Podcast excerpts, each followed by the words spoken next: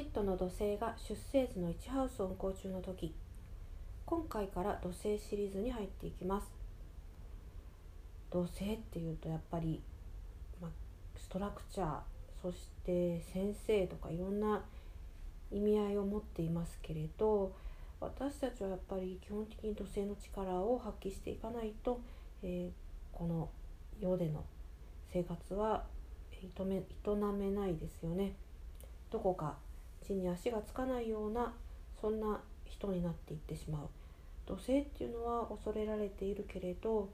やっぱりきちっと理解してうまく付き合っていく必要があるんじゃないかなと思ってます。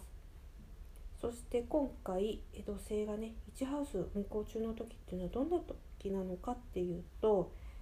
やっぱりこの土星の運行を、えー、見る時に特にアセンダントを横切る時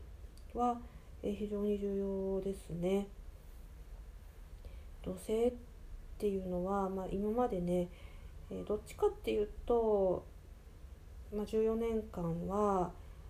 外に向けてえ、集中するフォーカスするっていうことが多かったんですけれどアセンダントを横切ってから1ハウス運行中っていうのは内面にすごく興味というか関心というか、まあ、向かざるを得ないそんな感じになります今までどうしてもね外界のことに注意を取られていたので自分の内面のことが置き去りになっていたかもしれなくてえ、自分の内面は分かりきっているよって思われる方もいるかもしれないんですけれどやっぱり自己を再構成していく必要があるように思います。で先生術を、えー、ご存知っていうのはすごく得だと思うんですよね。えっと知らない人っていうのはそういったこと何もあの興味ないので、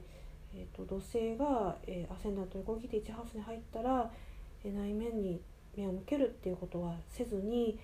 え場合によってはねずっと一生こう外界のことに興味を取られて、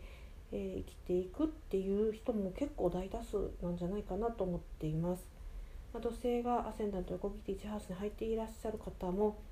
きっとねこの放送を聞いてくださってる方で何人かいらっしゃるんじゃないかなと思うので是非自分の内面に、えー目を向けてそしてこっからがスタートですよね14年間は外界じゃなくて自分をこうどんどん掘り下げていくそのために土星の力をきちっとつけていくそういったことが求められると思います。で自分の内面に目を向けるっていうのは、えとっても疲れるんですよ。でもうやりたくないなって思うことがほとんどだと思うんですよ。でしかも横やりが入ってきます。それはマインドとかねエゴとかそういったものの仕業なんですけれどやっぱりどうしても外の外界のことの方が楽しいですしねでそうこうしているうちに14年間過ぎてしまうといけないのでやっぱりそれなりのね体力気力も必要だと思います。でこの放送を聞いてくださってる方で60代以上の方も、えー、いらっしゃるんですよで本当にありがたいんですけれどやっぱりどうしてもあの記録体力がついていかないっていうことになるかもしれないですけれどそこをね、え、踏ん張ってでコロナで今なかなか外出もちょっと日本はできない状況なんですけれど少しでもね家で筋トレとか、えそういったことを本当数分でもいいのでして、えとにかく気力体力を落とさないようにしてえそして自分の内面に目を向けるっていうスタンスが良いんじゃないかなというふうに思っています。是非一緒に土星の力について見てそして身につけていきたいと思っています。